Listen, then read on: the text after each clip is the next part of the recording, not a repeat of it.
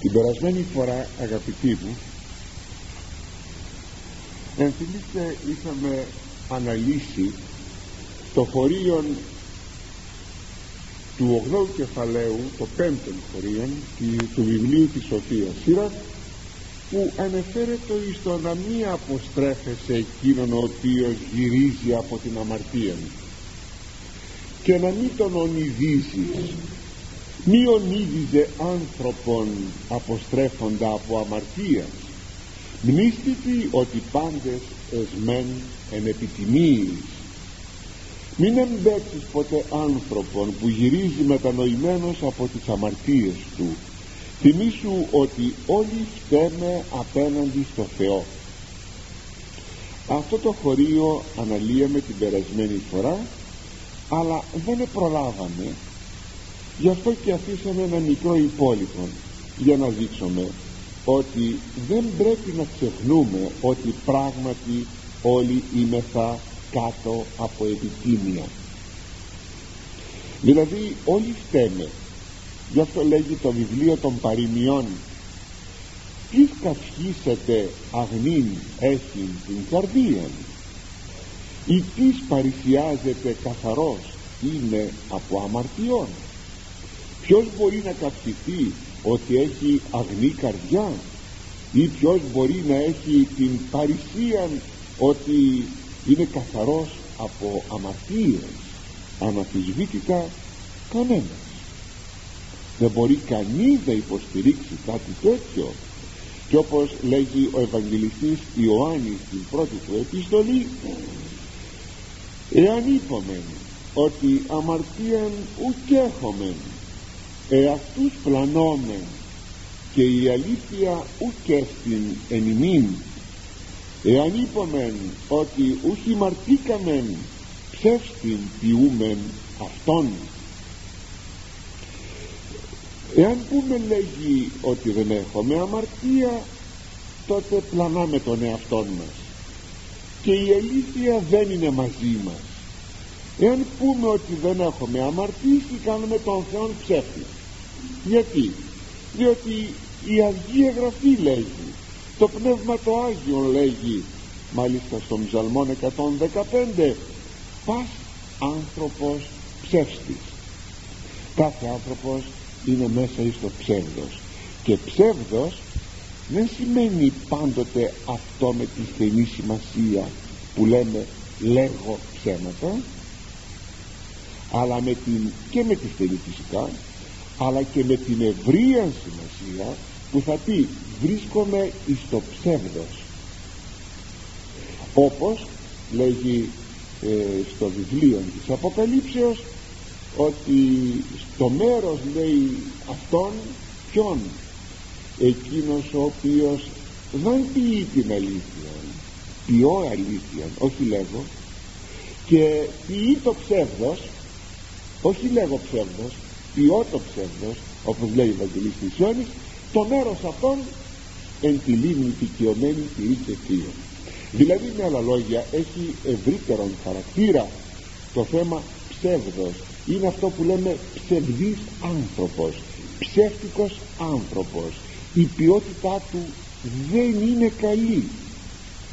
Βέβαια εκείνο που είπε ο Κύριος στον Ναθαναήλ ότι να ένας αληθινός Ισραηλίτης που δεν υπάρχει δόλος στο στόμα του αυτό βεβαίως είναι σχετικό θα πει ένας ειλικρινής άνθρωπος δηλαδή όχι ποιοτικά κατώτερος. Όχι ότι δεν είπε ποτέ ψέματα ο Ναθαναήλ ότι δεν υπάρχει δόλος στο στόμα του αλλά είναι ένας ποιοτικά ε, ωραίος άνθρωπος σπουδαίος άνθρωπος αυτό όμως είναι σχετικό δεν είναι απόλυτο. Γι' αυτό πράγματι πας άνθρωπος ψεύστης. Γι' αυτό λέει ο Ευαγγελιστής Ιωάννης αν υποστηρίξουμε ότι ε, λέμε ότι δεν κάνουμε αμαρτία ε, και στην πλάνη βρισκόμαστε και τον Θεό να αποδεικνύουμε ψεύτη που έχει γράψει το Πνεύμα του Άγιου στην Αγία Γραφή ότι κάθε άνθρωπος είναι ψεύτη και όπως λέγει πάλι ο 13 ψαλμός πάντες εξέκλειναν πάντες όλοι βγήκαν από τον ίσιο δρόμο. Άμα ηχριώθησαν ουκ στην ποιόν χριστότητα ουκ στην έως ενός. Δεν υπάρχει κανείς που να κάνει το αγαθόν. Δεν υπάρχει. Μέχρι ενός. Ανθρώπου.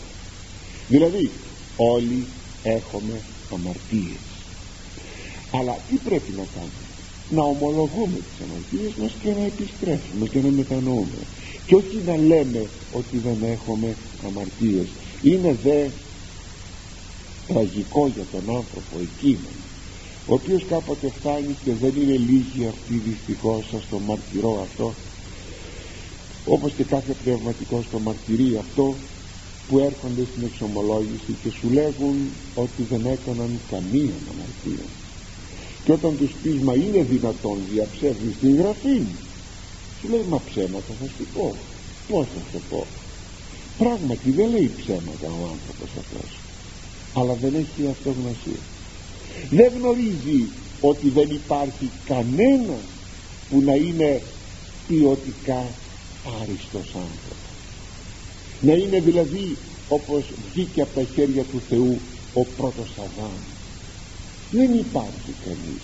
Και το δυστύχημα είναι αν όχι η τραγικότητα για τον άνθρωπο αυτόν ότι δεν το βλέπει κάποτε φεύγει η ζωή του και ακόμη δεν το έχει αυτό το πράγμα δει. Πάντως εάν έχουμε αυτήν την συνέστηση της αμαρτωλότητας της ανθρωπότητας αυτής της πανανθρωπίνης αμαρτωλότητας τι πρέπει να κάνουμε για να μείνουμε μόνο στο χωρίον; Ότι δεν πρέπει να κατηγορήσουμε εκείνον ο οποίος επιστρέφει από την αμαρτία και να τον ηρωνευτούμε ότι να τάφα αυτός έζησε τη ζωή του όπως έκανε και ο, ο, ο, ο πρεσβύτερος Υιός της παραβολής του Ασώτου ο οποίος αυτός δεν ηρωνεύτηκε απλώς και θύμωσε θύμωσε εναντίον του αδελφού του αλλά και εναντίον του πατρός του που υπεδέχθη έναν τέτοιον άσωτον γιον τι πρέπει να κάνουμε αγαπητοί μου είναι πολύ απλό. Πρέπει να χαιρόμεθα για τη μετάνοια του αμαρτωλού. Και πρέπει ακόμα να αισθανόμεθα μία, ένα αίσθημα ε, χαράς αλλά και, και αγάπης. Λέγει ο Απόστολος Παύλος γράφει στους Κορινθίους για κάποιον αιμομίκτη μια παλιά εκεί ιστορία που ο ίδιος ο Απόστολος είχε ε, πει ότι δεν πενθήσατε για την αμαρτία αυτού του ανθρώπου. Αλλημονώ σας εάν δεν πενθήσατε για αυτόν. Και λέγει ότι να τον απομονώσετε. Γιατί; Διότι δεν είναι στην μετάνοια και συνέχισε την αμαρτία. Αλλά επληροφορεί, επληροφορεί για το μεταξύ ο Απόστολος Παύλος ότι αυτός μετενόησε και για να μην μείνει στην αποδοκιμασία των άλλων χριστιανών τι γράφει στη Δευτέρα του προς Κορινθίους επιστολή. Διό παρακαλώ ημάς κυρώσε εις αυτόν αγάπη. Σας παρακαλώ λέγει να κυρώσετε αγάπη εις αυτόν να του δείξετε αγάπη έτσι η επιστροφή του αμαρτωλού οφείλει να μας δίδει χαρά αφού πολύ χαρά γίνεται όπως λέγαμε την περασμένη φορά πολύ χαρά γίνεται στον ουρανό επί ενή αμαρτωλό μετανοούντι. Ακόμη πρέπει να μας δίνει μια αυτογνωσία ότι όλοι είναι θα αμαρτωλοί όλοι είναι θα στην ίδια κατηγορία τι ο ένας πιο πάνω τι άλλος λίγο πιο κάτω. Και αυτό να μας δίδει και ταπείνωση ότι όλοι είμαι θα φταίχτες απέναντι στο Θεό και συνεπώς ποτέ δεν πρέπει να ονειδήσουμε. Και ερχόμεθα στον επόμενο στίχο τον έξι. Μία τιμάσης άνθρωπον εν γύρα αυτού και γαρ εξημών γυράσκουση ξέρετε ότι το βιβλίο της Σοφίας Σειράς όπως και το βιβλίο των Παριμιών όπως και η Σοφίας Σολομώντες αυτά τα λεγόμενα σοφιολογικά βιβλία και λέγονται σοφιολογικά όχι μόνο γιατί απλώς έχουν σοφές θέσεις και γνωμικά αλλά και διότι αναφέρονται στην εν υπόστατον σοφή το δεύτερο πρόσωπο της Αγίας Τριάδος που είναι και ο εμπνευστής και αυτών των βιβλίων όπως ολοκλήρου της Αγίας Γραφής. Είναι ο Θεός Λόγος. Είναι ο ενανθρωπής σας Ιησούς Χριστός. Εκεί παντού βρίσκομαι αυτά τα χαριτωμένα πράγματα που αφορούν στην καθημερινότητα της ζωής. Ώστε να μην νομίζουμε ότι πρέπει να πετάμε πάντοτε σε υψηλές θεωρητικές θέσεις και έχουμε αφήσει ε, των κατώτερων τρόπων δηλαδή την καθημερινότητα την έχουμε εκτεθειμένη σε ατέλειες. Διότι τι είναι παρακαλώ η πνευματική ζωή και η τελειότητα; Το να προσέχω μέσα στην καθημερινότητα. Αυτό που πολλές φορές από μια αλαζονία υποτιμούμε. Αυτό που λέμε καθημερινότητα. Το πως θα μιλήσω, πως θα κινηθώ, πως θα σκεφτώ. Όλα αυτά αποτελούν την καθημερινότητα. Εκεί πρέπει να προσέχω εμείς κάπου αλλού τοποθετούμε ίσως το πνευματικό μας βίο δεν ξέρω κάπου, κάπου αλλού. Και αυτό το πράγμα είναι πολύ κακό. Ξαναλέγω την καθημερινότητα.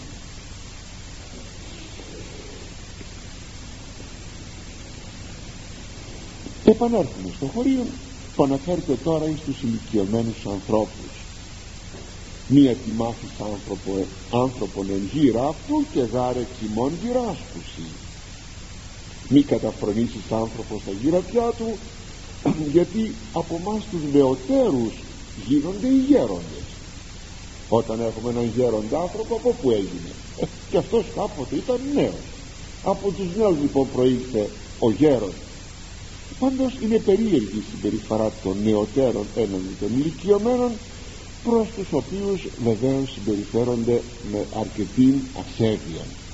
Εκείνες οι εκφράσεις γέρο, γριά που πολλές φορές λέμε μέσα στο σπίτι μας τους ηλικιωμένους γονείς μας ή στον γείτονά μας που είναι γέρος ή στο λεωφορείο δεν λέμε το όνομά του, δεν λέμε κύριε λέμε γέρο δεν λέμε κυρία λέμε γριά, έλα εδώ γριά πω, πω. όχι, ελάτε εδώ κυρία. Δεν έχει σημασία σε ποια ηλικία εγώ 100 χρονών να είναι να είναι εσχατόγυρος. Εσχατόγυρος θα πει ο τελευταίος γέρος. Αυτός που σε ένα χωριό ας το πούμε είναι ο πιο μεγάλος του χωριού. Που θα έπρεπε ασφαλώς αυτόν να τον τιμούν περισσότερο και που μπορούν να τον έχουν σαν ένα πρόσωπο που ακριβώς είναι πιο παλιά πράγματα από ότι όλοι μέσα στο χωριό. Και πρέπει να χαίρει πολύ τιμή και όχι να τον υποτιμούμε. Και ξέρετε αυτό το εσχατόγυρος που θα πει ο τελευταίος γέρος πως έχει γίνει στη δημοτική μας γλώσσα και πως λέγεται και με πόσο περιφρόνηση μιλάμε στους ηλικιωμένους ανθρώπους. Ιδιαίτερος μάλιστα στους γονείς που και άλλες φορές το έχουμε δείξει αυτό θα ήταν η εσχάτη θα λέγαμε καταφρόνησης να πει κανείς τον πατέρα του γέρο και τη μάνα του γριά σας παρακαλώ όσοι ακούν τον Λόγο του Θεού αν ποτέ το έκαναν να μετανοήσουν και να φιλήσουν το χέρι της μάνας τους και του πατέρα τους και να πούν συγχώρησε σας παρακαλώ πολύ τι νομίζετε ότι αυτός στερείται πνευματικότητας στο να μιλάω καλά, καλά στον πατέρα μου και στη μάνα μου; Δεν είναι εντολή. Ολόκληρη εντολή είναι που πρέπει να ομιλώ καλά στον πατέρα μου και την μητέρα μου. Αλλά ας επανέλθουμε. Πράγματι ο ηλικιωμένος άνθρωπος ήταν κάποτε και αυτός νέος και γέρασε. Τι λοιπόν; Για να μην τον καταφρονούν των νέων ε, όταν θα γεράσει θα πρέπει ο νέος να πεθάνει νέος για να μην φτάσει γέρος να μην τον ε, πειράζουν και τον κοροϊδεύουν οι νεότεροι δεν νομίζετε ότι είναι πολύ ανόητο. Γι' αυτό το λόγο ας καταλάβουμε ότι η αξία ενός ανθρώπου δεν έγκυται στο εάν είναι νέος ή γέρος. Έγκυται του ότι ο άνθρωπος είναι άνθρωπος και είναι η εικόνα του Θεού αυτό είναι η λύση. Γιατί πράγματι σε κοινωνικά συστήματα από την αρχαιότητα μέχρι σήμερα μπορούσε να υποτιμηθεί η ηλικιωμένη, ο ηλικιωμένος άνθρωπος ως άχρηστος. Και αν το θέλετε αυτό είναι μεταφερμένο και μέσα στην χριστιανική μας την εκκλησιαστική μας ζωή. Πολλές φορές λέμε να κοιτάξουμε τους νέους ανθρώπους άσε τους γέρους μην τους προσέχεις τους γέρους αυτό είναι πολύ κακό πράγμα. Βέβαια ίσως να θέλουμε να πούμε ότι πρέπει να φροντίσουμε δια τη νεότητα να παιδαγωγηθεί και ότι δεν πρέπει να δίνουμε και το βάρος μας στην ηλικία την περασμένη. Κάπως έτσι ίσως θα πρέπει να σκεφτόμαστε. Αλλά δεν νομίζετε ότι ε, πρέπει να καταρτίζουμε και τους δέους και τους ηλικιωμένους διότι μέσα στην εκκλησία το πράγμα είναι, είναι κοινών δεν μπορείς να πεις ότι πρέπει να προσέχω τη νεολαία και την ε, περασμένη πια ηλικία δεν πρέπει. Διότι η εκκλησία τι κάνει; Προπαρασκευάζει για την βασιλεία του Θεού. Εγώ θα έλεγα το αντίθετο. Πρέπει να προσέξουμε ιδιαίτερο στην ηλικία την περασμένη για να καταρτήσουμε τους ηλικιωμένους ανθρώπους ώστε να φύγουν από τον κόσμο αυτόν αν μάλιστα έχουν φτάσει να μετανοήσουν στα γυρατιά τους όσο γρηγορότερα μπορούν και ό,τι μπορούν περισσότερο να αποβάλουν από τα πάθη τους και τις κακές τους συνήθειες. Διότι δεν πρέπει να βλέπω τον πατέρα μου και τη μάνα μου και τον ηλικιωμένο άνθρωπο ως παραγωγική μονάδα γιατί αυτό είναι πάρα πολύ υποτιμητικό. Να δω τον ηλικιωμένο άνθρωπο και παθητικά μάλιστα ότι παίρνει σύνταξη και ότι αδειάζει τα ταμεία της πολιτείας του κράτους. Έτσι θα δω τον άνθρωπο. Αλίμονο. Ότι πλέον δεν είναι παραγωγικών στοιχείων. Ότι δεν μπορεί πια να δουλέψει ο γέρος άνθρωπος. Αλίμονο. Ξαναλέμε την απάντηση δεν τη δίνουν ούτε οι φιλοσοφίες ούτε τα κοινωνικά συστήματα της κάθε εποχής. Τη δίδει μόνο ο Λόγος του Θεού. Ο κάθε άνθρωπος από τα σπλάχνα της μάνας τους από τη στιγμή που συνελήφθη μέχρι την τελευταία στιγμή που φεύγει από τον κόσμο αυτόν δεν πάει από του να είναι η εικόνα του Θεού. Το κλειδί λοιπόν συμπεριφοράς είναι αυτό. Ο κάθε άνθρωπος είναι η εικόνα του Θεού και οφείλω να έχω σεβασμό απέναντι στην περασμένη ηλικία γιατί είναι εντολή του Θεού να σέβομαι την εικόνα τη δική του που είναι ο άλλος άνθρωπος. Εξάλλου ο σεβασμός προς τους ηλικιωμένους ανθρώπους είναι και ένας δείκτης πολιτισμού μιας κοινωνίας. Το ξεχνάμε. Στην αρχαία Ελλάδα η, ο ηλικιωμένος άνθρωπος ετοιμάτων και μάλιστα ευθορεί το μεγάλη αρετή αυτό το πράγμα. Ετοιμάτων ο ηλικιωμένος άνθρωπος.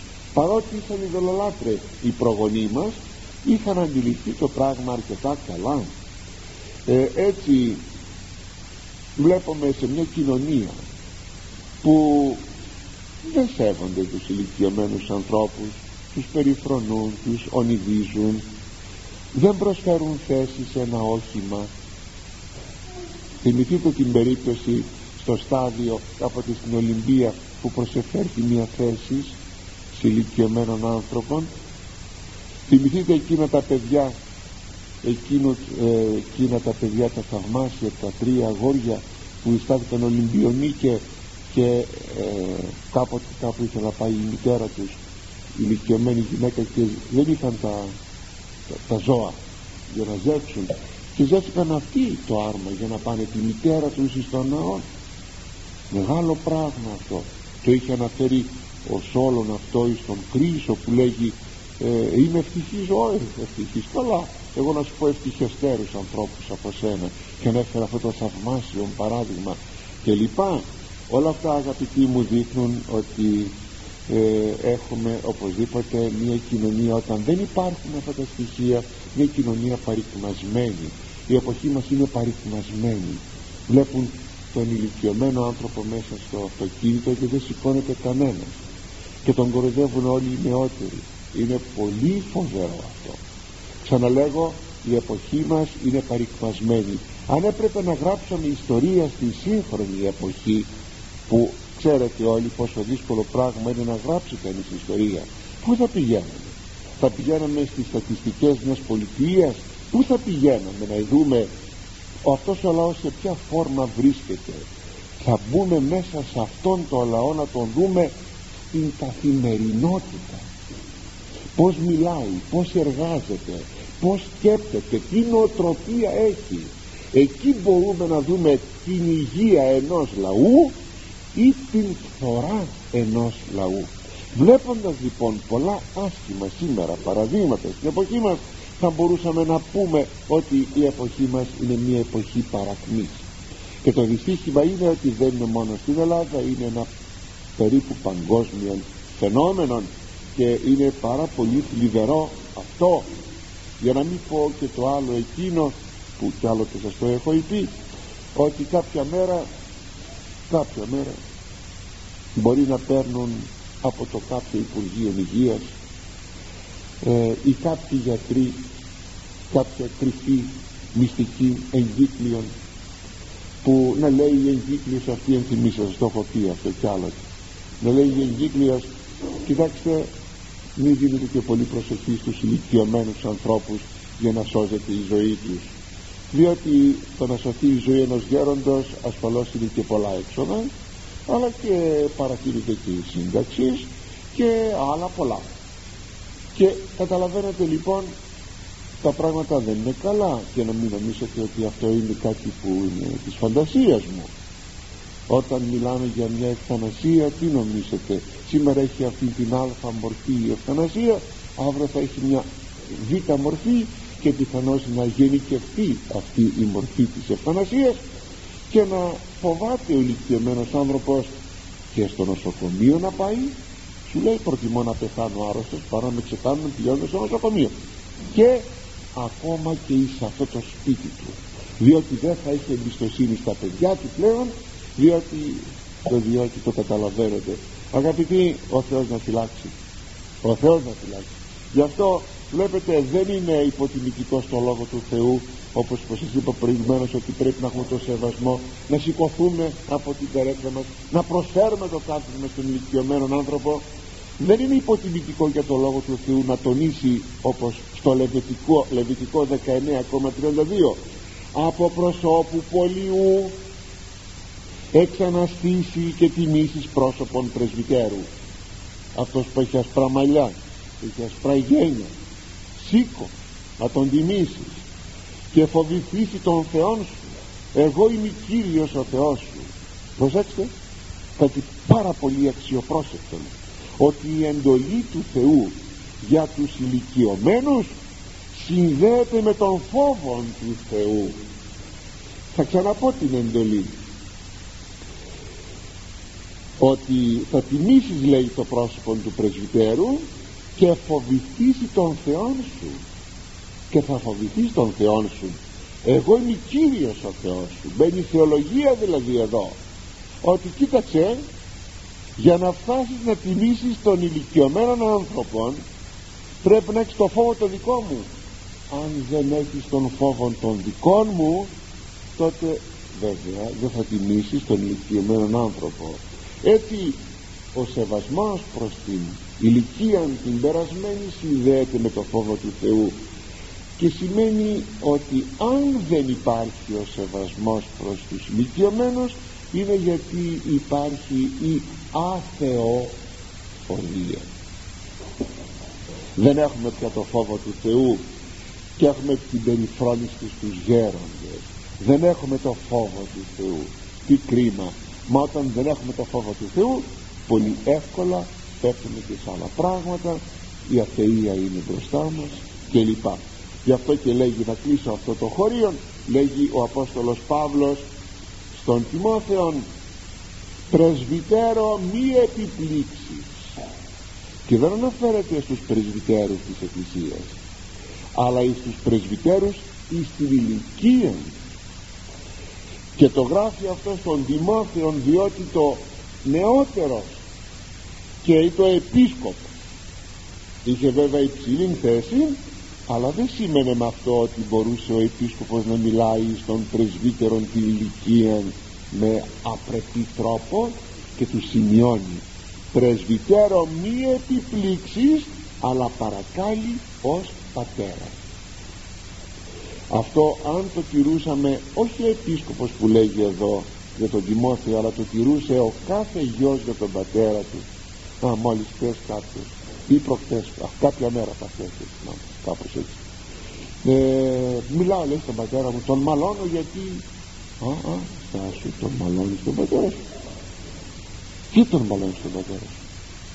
Σου πρόσεξε καλά. Θα τον παρακαλέσεις τον πατέρα. Σου σε παρακαλώ πατέρα κάνε αυτό γιατί αυτό μας ενοχλεί μέσα στο σπίτι. Ή πρόσεξε αυτό πατέρα.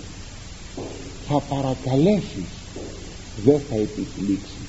Αν βλέπετε τηρούσαμε όλα αυτά τα στοιχεία πόσο ωραία ε, πνευματική θα ήταν η ζωή μας. Και πηγαίνουμε αγαπητοί μου στον επόμενο στίχο τον έβδομον.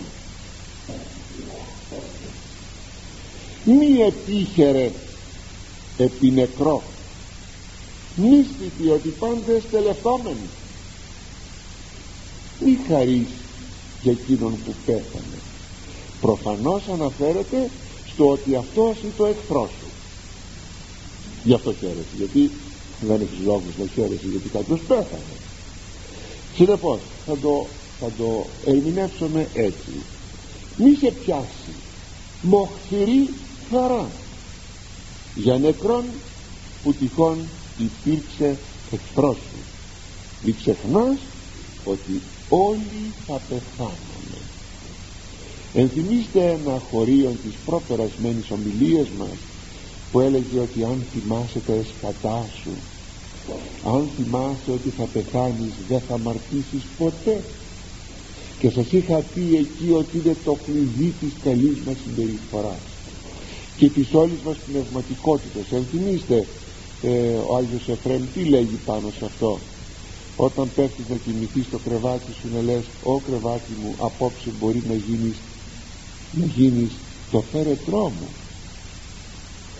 «Ω κλίνη μου, ω κρεβάτι μου να γίνεις απόψε το φέρετρό μου» όταν σκεφτώ ότι μπορεί το κρεβάτι μου να γίνει το φέρετρό μου γιατί πως είναι εκείνοι οι οποίοι δεν σημερώνονται παθαίνουν μια καρδιακή προσβολή ένα εγκεφαλικό ή χάνουν τις αισθήσεις των και πλέον δεν μπορούν τίποτα να σκεφτούν.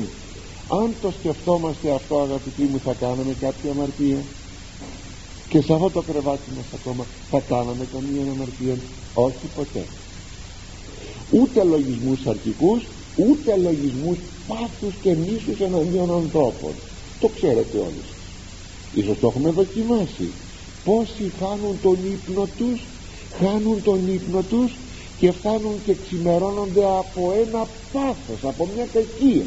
Γιατί αυτό θα με προσβάλλει; Γιατί τούτο ή εκείνο; Ή από μίσος; Ή από φόνο; Είναι φοβερό και δεν σκέπτεσαι αδελφέ μου ότι μπορείς να πεθάνεις απόψε. Ή από μη συγχωρητικότητα. Δεν συγχωρώ. Και να υπάρχει μια ένταση ψυχική που να μην κολλάει ο ύπνος. Ε όλα αυτά τα πράγματα μπορούν να πάνε στην άκρη πότε όταν θυμόμαστε ότι θα πεθάνουμε. Ούτε θα δικήσουμε τον άλλον ούτε τίποτε. Βλέπετε ότι είναι ένα μέτρο ένα μέτρο θαυμάσιο που μπορεί ανα πάσα στιγμή να μας ρυθμίζει την πνευματική μας ζωή. Λοιπόν ας έρθουμε στο χωρίο αυτό. Μη επίχερε επί νεκρό μην έχεις τη χαρά γιατί κάποιος εχθρός σου στάθηκε. Πέθανε δηλαδή. Και να θυμάσαι ότι όλοι θα πεθάνουμε. Δεν θα ήθελα τι άλλο παρά να σας διαβάσω να σας αναφέρω μάλλον ότι ο Δαβίδ επένθησε τον μεγάλο του εχθρό τον Σαούλ. Ξέρετε πως εδιώκεται ο Σαούλ ο, ο Δαβίδ από τον Σαούλ. Το ξέρετε αυτό.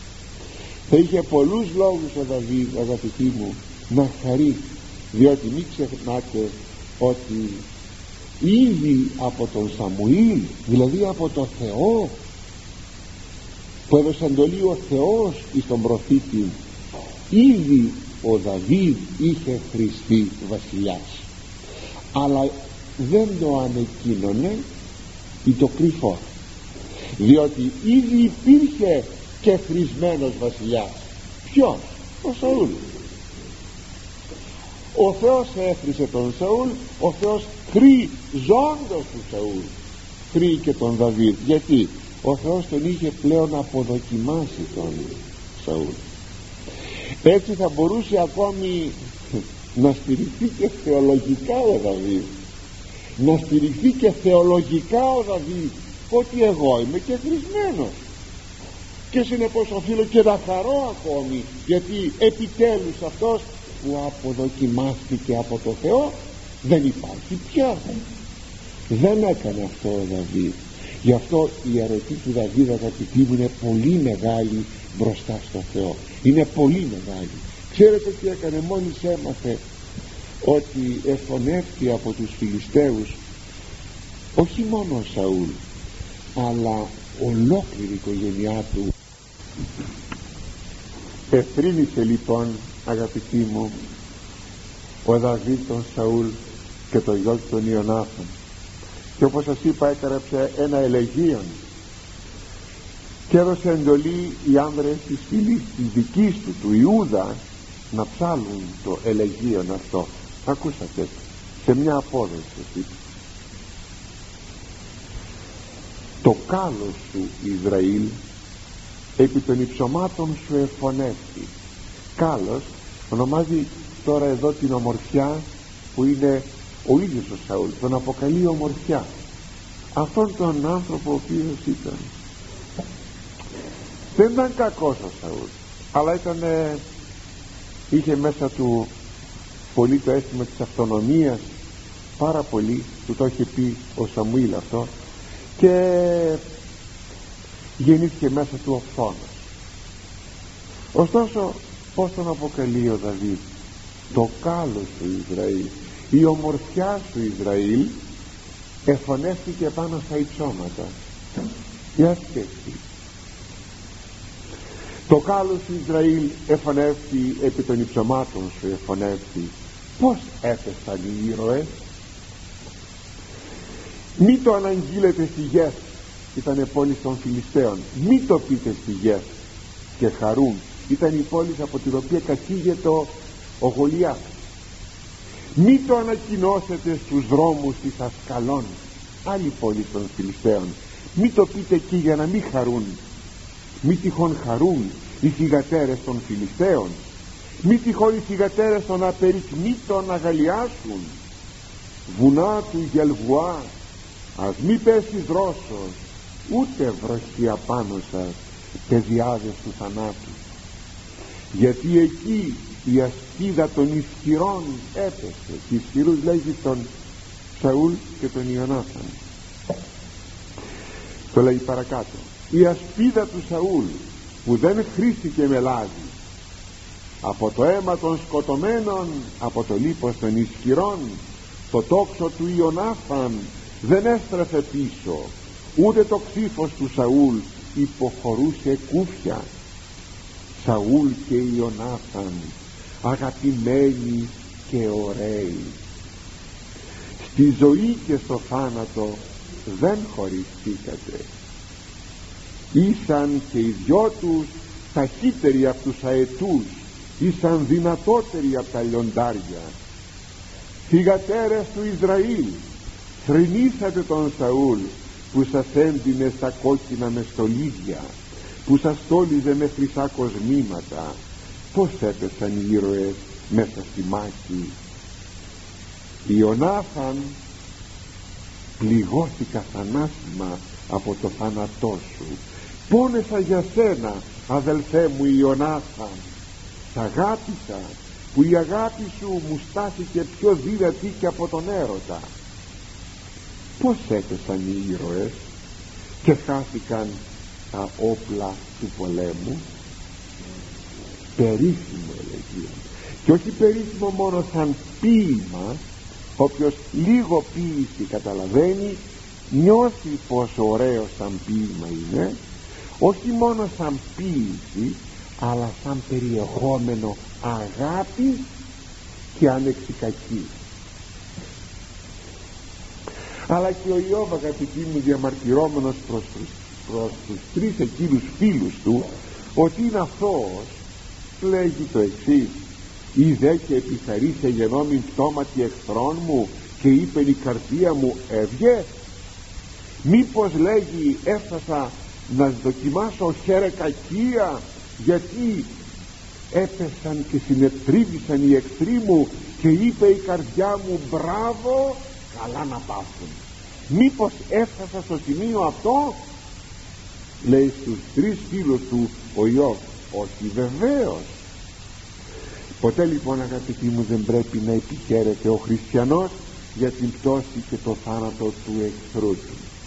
Ποτέ ο χριστιανός θυμάται ότι θα πεθάνει χωρίς να γνωρίζει και τον τρόπο του θανάτου του και ταπεινώνει ο θάνατος είναι ο μεγάλος φιλόσοφος που διδάσκει την αρετή. Ο θάνατος του εχθρού απλώς διδάσκει τη δικαιοσύνη του Θεού και εμπνέει τον φόβο του Θεού. Εάν αυτός έπεσε στα χέρια του Θεού και φάνηκε η δικαιοσύνη του Θεού γιατί η δίκησε είμαι η δίκησε εμένα αλλά και εγώ όμως είμαι αμαρτωλός απέναντι στο Θεό.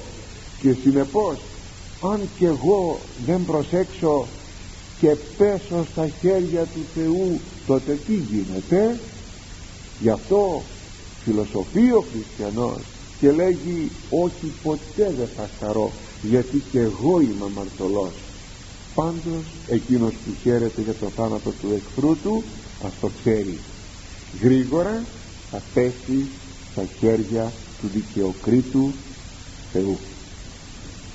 Και ερχόμαστε στον επόμενο στίχο των 8 πάντα ευρισκόμενοι στο 8ο κεφάλαιο.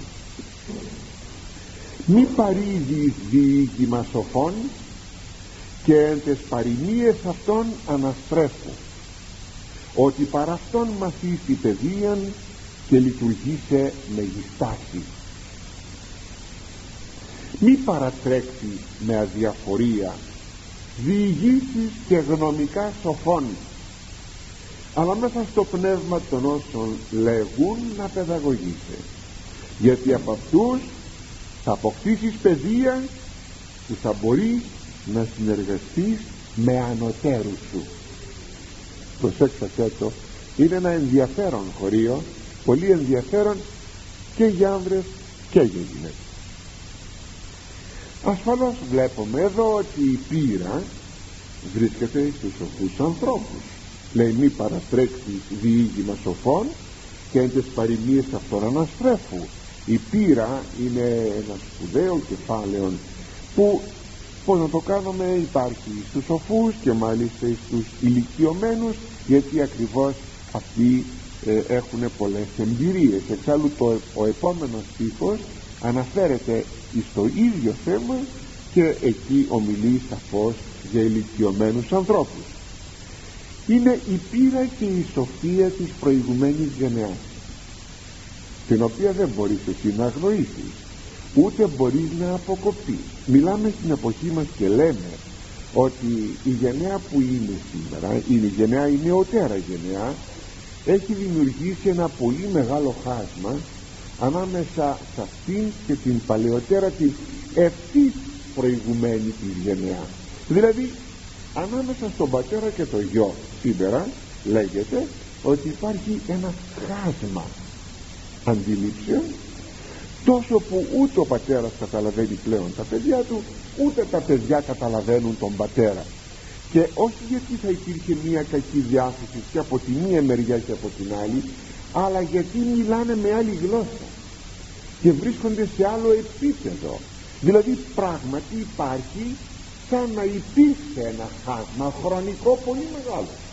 Δηλαδή εκείνο που κάποτε 100, 200 ή 500 χρόνια μπορούσε να δημιουργήσει ένα χάσμα. Δηλαδή να πούμε ότι εμείς με μια γενιά πριν από 500 χρόνια σκεφτόμαστε λίγο διαφορετικά ή πολύ διαφορετικά αλλά χρειάστηκαν να περάσουν 500 χρόνια. Σήμερα δεν χρειάζεται να περάσουν 500 χρόνια. Όσο ζει ο πατέρας με το γιο του υπάρχει ήδη το χάσμα αυτό και ίσως να είναι βαθύτερο το χάσμα αυτό από ότι από μια περασμένη πολύ παροχημένη γενεά και εποχή. Διότι αν ρίξετε μια ματιά σε παλιά βιβλία γραμμένα πριν από 5 αιώνες ή 10 αιώνες αν θέλετε ακόμη και προ Χριστού βιβλία. Θα δείτε σε θέματα αγωγής σε θέματα τοποθετήσεως κοινωνικής κλπ. Παιδείας. Θα δείτε ότι υπάρχει πάρα πολύ μεγάλη ομοιότητα ε, με εκείνα τα οποία μάθουμε ας πούμε εμείς οι μεγαλύτεροι. Εκείνα τα οποία σήμερα ζουν οι νεότεροι απέχουν πάρα πολύ. Τι γίνεται λοιπόν; Εδώ πρέπει κάποτε να κατανοηθεί. Είναι ανάγκη να κατανοηθεί γιατί αλίμονο. Είναι μεγάλη δυστυχία. Να κατανοηθεί προφανώς από τους νεωτέρους. Ότι δεν πρέπει να κόψουν τα δεσμά τους από τους παλαιότερους. Ότι κόβοντας τα δεσμά αυτά κόβουν κάτι πολύτιμο. Κόβουν αυτό που λέγεται παράδοση. Και η παράδοση η πείρα της παραδόσεως είναι κάτι που ούτε διαβάζεται στα βιβλία ούτε τι άλλο παρά μόνο παραδίδεται. Εξού και παράδοση. Θα με δεις πως ζω για να με αντιγράψεις. Θα καθίσεις να με ακούσεις. Αλλά σήμερα δεν κάθεται ο νεότερος να ακούσει τον παλαιότερον και αυτό είναι το μεγάλο δυστύχημα. Βέβαια πρέπει να σας πω όμως για να βάλουμε τα πράγματα στη θέση τους το έχω κι άλλοτε πει ότι δεν φταίει η νεωτέρα γενεά αλλά φταίει η, αυτή η γενναία που σήμερα λέγεται περασμένη γενναία αυτή έβγαλε νόμους αυτή χειραφέτησε την νεολαία αυτή η γενναία η δική μας η, των ηλικιωμένων. Αυτή χειραφέτησε την νεολαία αυτή ε, είπε ό,τι είπε και οι νέοι σαν νέοι που είναι και δεν έχουν πάρα πολύ όριμο μυαλό ε, ύπεψαν το καλάμι που λέει η παροιμία και κάνουν ό,τι θέλουν. Και τώρα με ηλικιώδη ταχύτητα φεύγουν, φεύγουν, φεύγουν. Αλλά θα γυρίσουν η πραγματικότητα της ζωής θα τις κάνει να γυρίσουν αλλά σπασμένοι. Με εκείνο που γράφει ένας σύγχρονος ποιητής εμείς λέει αγέραστοι σαν κρίση ξεκινήσαμε μια αρχή να φύγουμε να πάμε μακριά αλλά γυρίσαμε λέγει το βράδυ με καταματωμένα και σπασμένα τα φτερά θα γυρίσει η νεολαία αυτή αλλά πως θα γυρίσει; Ένα ερήπιο θα γυρίσει. Ωστόσο δεν ξέρω τι πρέπει να γίνει και εγώ πια έχω φτάσει να μην ξέρω. Βρίσκουμε μπροστά σε μια δυναμία τι να κάνει κανείς τι να κάνει. Να σας το παρουσιάσω πως, να, πως το αισθάνομαι αυτό σαν αδυναμία. Αντλήσατε νερό με ένα καλά. Κάποιο νερό βέβαια έφτασε απάνω στο κεφάλι. Εκεί του πηγαδιού και πάτε τώρα να κλείσετε κάποιες τρύπες να μην σας φύγει το νερό. Ποια τρύπα να βουλώσετε; Ποια τρύπα. Δηλαδή εκείνο που λέγει ο, ο, ο Θεός για του προφήτου Ισαΐου να χρησιμοποιήσω την προφητική γλώσσα. Να σου βάλω λέει επίδεσμο χρησιμοποιεί ιατρικών, ιατρική εικόνα. Να σου βάλω λέει επίδεσμο και κατάπλασμα. Αλλά πού; Ολόκληρο. Από το κεφάλι μέχρι τα νύχια είσαι μία πληγή. Τι να πεις λοιπόν τι να κάνεις; Ωστόσο κάτι πρέπει να περισσώσουμε και αυτό που θα περισσωθεί θα αποτελέσει τη μαγιά για να ξαναφτιαχτεί ο λαός να ξαναφτιαχτούμε αγαπητοί είναι ανάγκη να ξαναφτιαχτούμε. Μην απογοητευόμεθα ποτέ. Όσο και αν λέμε ότι βρισκόμεθα εις τα έσκατα πηγαίνουμε προς κάτι φοβερό ό,τι και να πει υποθεί ο λαός του Θεού πρέπει να πάσα στιγμή να γλιτώνει μην το ξεχνάτε αυτό. Είναι όπλο του εχθρού η απογοήτευση. Πρέπει το πάνω να κάνουμε να ενισχύουμε το λαό του Θεού. Όπως ακριβώς σε μια στιγμή που ο στρατός βλέπει ότι χάνει αν οι αξιωματικοί πουν χάσαμε τον πόλεμο. Τότε κορτσέται πανικός και τι έκανα αλλά τι θα νικήσουμε. Θα νικήσουμε και βεβαίως θα νικήσουμε. Και μην ξεχνάμε ότι ο λαός του Θεού δεν στηρίζεται στις δυνάμεις του. Έχει τη χάρη του Θεού. Μην το ξεχνούμε. Λοιπόν επανέρχομαι πρέπει η νεοτέρα γενιά πρέπει να αποκτήσει αυτή την πείρα και τη σοφία της προηγουμένης γενιάς. Διότι αυτή η πείρα που είναι σοφή είναι αποταμιευμένη σε πολλά πράγματα τις παροιμίες των λαών στα γνωμικά των σοφών αλλά και η ζώσα ηλικία. Δηλαδή αυτοί που ζουν οι ηλικιωμένοι άνθρωποι που είναι οι φορείς μιας τέτοιας σοφής παραδόσεως. Λέει στο βιβλίο του Ιώφ επερώτησον γενεάν πρώτη εξυχνίασον κατά γένος πατέρων ρώτησε για αυτά που σου λέγω είναι ένας από τους τρεις φίλους που ομιλεί στον Ιώβ. Ρώτησε αυτά που σου λέγω την προγενεστέρα γενεά μας. Εξέτασε και εξυχνίασε με προσοχή κάθε γενεά των πιο απομακρυσμένων προγόνων μας. Όχι μόνο την αμέσως προηγουμένη γενεά και τις πιο πίσω γενναίες. Και συνεχίζει και λέγει γιατί είναι, αποτελεί πραγματικά μια ωραία διατύπωση τι θα πει παράδοση και ή καλύτερα ποια είναι η ανάγκη να κρατηθεί η παράδοση χθιζή χι θήτα γιώτα ζήτα όμικρον γιώτα χθιζή δηλαδή χθεσινή χθιζή και ουκίδαμεν και άγαρες ημών επί της γης ο βίος ουκ ούτι σε διδάξουσι και αναγγελούσι και εκ καρδίας εξάξουσι ρήματα γιατί εμείς λέγει είμαστε ξεφινοί άνθρωποι. Και επομένως δεν γνωρίζουμε πολλά. Σκιά είναι η ζωή μας εδώ στη γη και περνά γρήγορα. Οι πρόγονοί μας δεν είναι σε θέση συγγνώμη οι πρόγονοί μας δεν είναι εκείνοι που θα σε διδάξουν την αλήθεια και θα σου αναγγείλουν συνετά πράγματα βγαλμένα από την πείρα τους. Και εδώ που τα λέμε δεν είναι μόνο αυτοί που ζουν οι ηλικιωμένοι άνθρωποι είναι και τα βιβλία. Και αν το θέλετε θα το πω. Γι' αυτό αλλάξαμε τη γλώσσα μας για να μην μπορούμε να διαβάσουμε όλο τον θησαυρό της παραδόσεως του λαού μας. Να είναι ακατανόητος θησαυρός. Ένας ζώης καπλάνης στην τουρκοκρατία κάποτε βρήκε είχε κληρονόμησε από τον πατέρα του τον παππού τον ένα γράμμα. Ένα γράμμα. Γράμματα δεν ήξερε και προσπαθούσε να μάθει. Να μάθει για να διαβάσει αυτό το γράμμα. Και μάλιστα για κεριά δεν υπήρχε ηλεκτρικό κάπου στα Γιάννενα ήταν αυτό.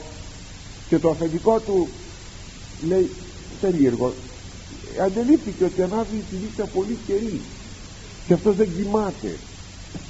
Και τον παρακολούθησε και του λέει κοίταξε παιδί μου βλέπω ότι όλη νύχτα δεν κοιμάσαι έχεις αναμένο κερί με συγχωρείτε του λέει αλλά τα κεριά ακούστε εντυμώτη τα κεριά τα πληρώνω από τα δικά μου τα χρήματα. Δεν γύρω τα, τα κεριά του αφεντικού μου από το σπίτι. Έμενε μέσα το σπίτι μπορούσε και όλο το δικαίωμα να κάνει τα κεριά ε, του σπιτιού από τα δικά μου τα χρήματα δεν στο εντυμώτη και ήθελε να μάθει λίγα γράμματα γιατί; Για να διαβάσει αυτά τα κυτρινισμένα γράμματα του παππού του. Να μάθει να μάθει την καταγωγή του. Και έγινε ο Ζώης Καπλάνης αυτός ο μεγάλος ευεργέτης της πατρίδας μας. Αυτά τα κυτρινισμένα γράμματα είναι του παρελθόντος ο θησαυρός της πατρίδας μας που δεν μαθαίνουμε γράμματα και δεν ξοδεύουμε καιροί για να καθίσουμε να τα διαβάσουμε. Και φοβόμαστε. Αν το θέλετε θα το πω άλλη μία φορά. Μήπως κανείς δεν το κατάλαβε. Για αυτό το λόγο.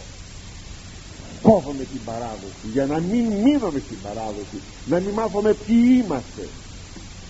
Ούτε από πλευράς εθνικότητός μας ελλην, ελληνικότητός μας ούτε και από πλευράς χριστιανικής γιατί ποιος θα διαβάζει πια το Ευαγγέλιο και πως μπορεί πια να το διαβάζει πως μπορεί πια να το διαβάζει. Όπως και αν έχει το πράγμα το θέμα αγαπητοί μου είναι ότι έχουμε ανάγκη να είμαστε ανα πάσα στιγμή δεμένοι με το παρελθόν. Και το εγγύς και το παρελθόν το απότερον. Και όλα αυτά γιατί όπως λέγει πάλι το βιβλίο του Ιώβ εν πολλό χρόνος σοφίας εν δε πολλό βίο επιστήμη ότι τη σοφία θα την βρεις μέσα στον πολύ το χρόνο. Δεν είναι μια υπόθεση χθες και σήμερα. Και την επιστήμη θα την βρεις σε ένα μακρύ βίο εν πολλό βίο.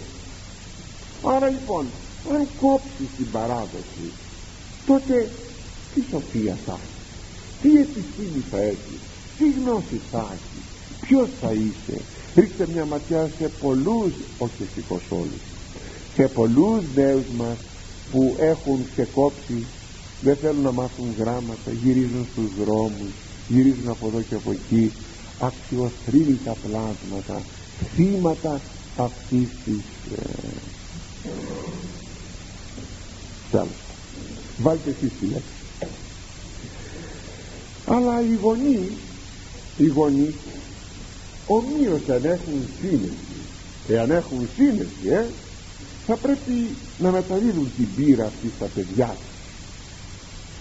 Να διηγούνται στα παιδιά τους. Από μικρά παιδιά να τα μάθουν να ακούν στο τραπέζι που καθόμαστε να διηγηθούμε.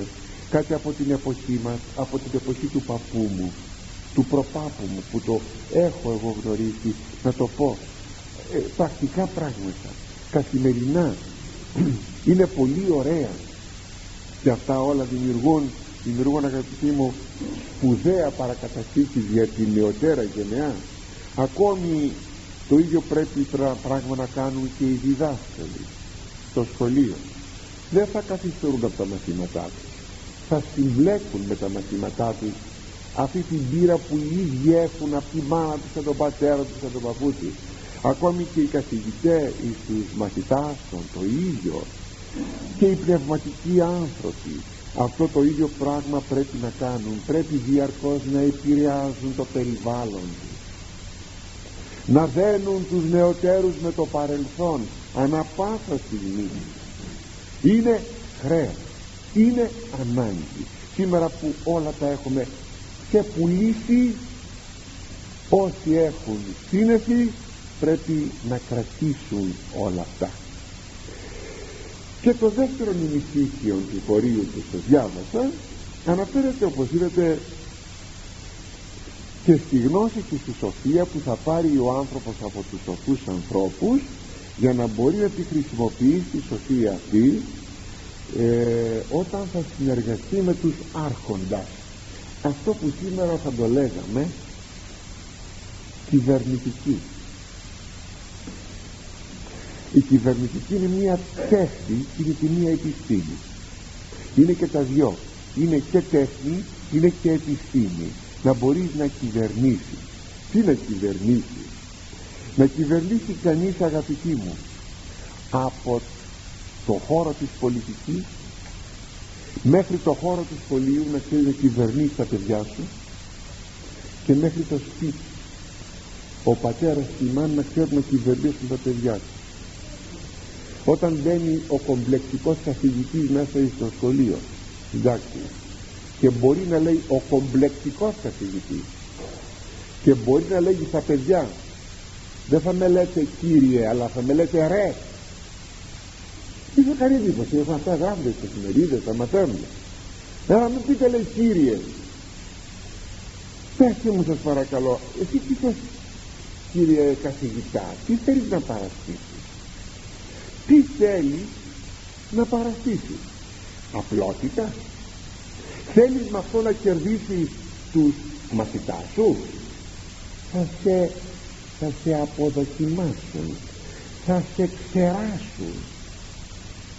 Ή ο πατέρας τάχα για να καλοπιάσει το παιδί ή η μάνα να συμπεριφέρεται όπως με, με την ίδια νοοτροπία που κινείται το παιδί θα σε ξεράσει το παιδί θα σε αποδοκιμάσει. Για μια, χαρή, μια στιγμή νομίζεις πως θα χαρείς θα σε αποδοκιμάσει το παιδί. Σου πρέπει να ξέρεις να κυβερνάς. Τι λέει ο Απόστολος Παύλος; Για τον υποψήφιο ιερέα ξέρετε τι λέει. Λέει ότι θα είσαι προσεκτικός στο σπίτι σου. Θα έχεις προσεγμένη οικογένεια. Διότι εάν κανείς δεν ξέρει να κυβερνάει το σπίτι του πως θα κυβερνήσει λέει την εκκλησία; Εάν δεν ξέρεις αδελφέ μου να κυβερνήσει το σπίτι σου πως θα κυβερνήσει το σχολείο σου; Εάν δεν ξέρεις να κυβερνήσεις το σπίτι σου τα οικονομικά σου τη γυναίκα σου τα παιδιά σου τότε πως θα κυβερνήσεις μια πολιτεία; Θα μπορέσεις ποτέ να έχεις το πνεύμα της οικονομίας και της νοικοκυροσύνης αν δεν δώσεις πάρει από το σπίτι σου να κυβερνήσεις ποτέ; Εδώ λοιπόν λέγει μάθε σοφά πράγματα για να μπορείς να βοηθήσεις λέγει εκείνους που κυβερνούν όταν θα σταθεί συμβουλός τους. Και μάλιστα αυτό το χωρίο ε, έχει υπόψη του τους Ιουδαίους. Μην ξεχνάτε ότι οι Ιουδαίοι είναι κάτω από την ελληνική τότε κατοχή από τους επιγόνους του Μεγάλου Αλεξάνδρου ήταν οι Ιουδαίοι εκείνοι οι οποίοι υπηρετούσαν ε, ως αυλικοί στις αυλές των Σελευκιδών και των Πτολεμαίων. Και έχοντες μόρφωση αυτοί οι Ιουδαίοι. Και σοφίαν μπορούσαν ανα πάσα στιγμή να προσφέρουν και τις πολύτιμες υπηρεσίες των εις τους ομοεθνήσεων. Ήταν ότι περίπου οι δραγωμάνοι δηλαδή οι διερμηνείς εκείνοι οι Έλληνες ε, όταν έπεσε η Κωνσταντινούπολη οι Έλληνες ήταν μορφωμένοι οι Τουρκοί δεν ήταν μορφωμένοι ήξεραν ξένες γλώσσες πως θα υπηρετηθεί η πολιτική της Τουρκίας εναντί της Ευρώπης. Ξένες γλώσσες μόνο οι Έλληνες ξέρανε. Γι' αυτό και κατέλαβαν θέσεις μέσα στο, στο παλάτι του Σουλτάνου. Αλλά κρατώντας αυτές τις μεγάλες θέσεις από τις θέσεις αυτές, αφα, θέσεις αυτές αφανώς πόσες υπηρεσίες σπουδαίες προσέφεραν στην πατρίδα γι' αυτό το λόγο αυτό έχει υπόψη ο σοφός και λέει πρόσεξε να γίνεις όταν θα γίνεις σύμβουλος κάποιου ενός προϊσταμένου που θα λέγαμε σήμερα να μπορείς να του πεις σωστά πράγματα και έτσι να τον βοηθήσεις στο θέμα που λέγεται κυβερνητική σας θυμίζω ότι σε μια προγενεστέρα βέβαια στην ιστορίας των Εβραίων σας θυμίζω τον Ιωσήφ σπουδαίος σας θυμίζω τον Δανιήλ. Σας θυμίζω τους τρεις πέδας. Ήταν ο Δανιήλ και τρεις πέδες; Εχμάλωτοι ήταν και επευλήψαν μέσα στην αυλή του Ναβουχοδονόσορου σας θυμίζω την αιστεία την, την ωραιοτάτη και σοφοτάτη και ευγενεστάτη αιστεία που το βασίλισσα Εβραία βασίλισσα πέρυσι του βασιλέως. Και όμως κατάφερε να γλιτώσει τους συμπατριώτες της από βεβαία σφαγή γιατί είχε τον τρόπο.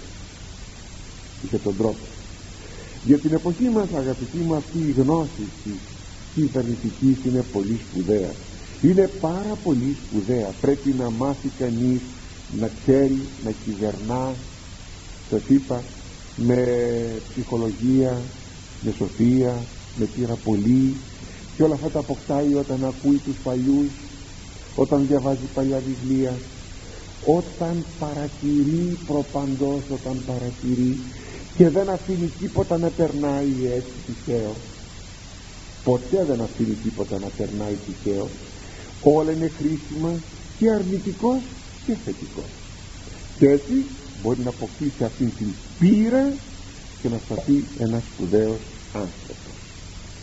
Τελειώνοντας το χωρίο αυτό χρησιμοποιεί με το ίδιο θέμα και τον επόμενο στίχο το επόμενο χωρίο το στίχο 9 που λέγει μία στόχη διηγήματος γερόντων και γαραστή έμαθον παρά των πατέρων αυτών ότι παρά αυτόν μας εις σύνεσιν και εν καιρό χρίας δούνε απόκριση.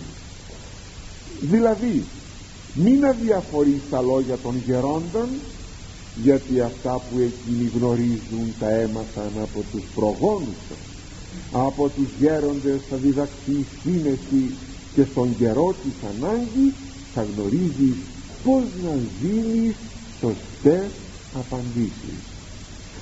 Αγαπητοί μου είναι και η επισφράγηση των χωρίων αυτό του προηγουμένου χωρίου που δείχνει πραγματικά ότι έχουμε ανάγκη από την παράδοση. Όχι μια σάπια παράδοση αναβιώσεως υδρολατρικών πραγμάτων γιατί εκεί το πάμε. Αλλά υγιών στοιχείων. Εκείνα τα στοιχεία πραγματικά που θα ανορθώσουν το λαό του Θεού σε λαό ένδοξο σε, σε λαό με ένδοξη ορθόδοξη χριστιανική εκκλησία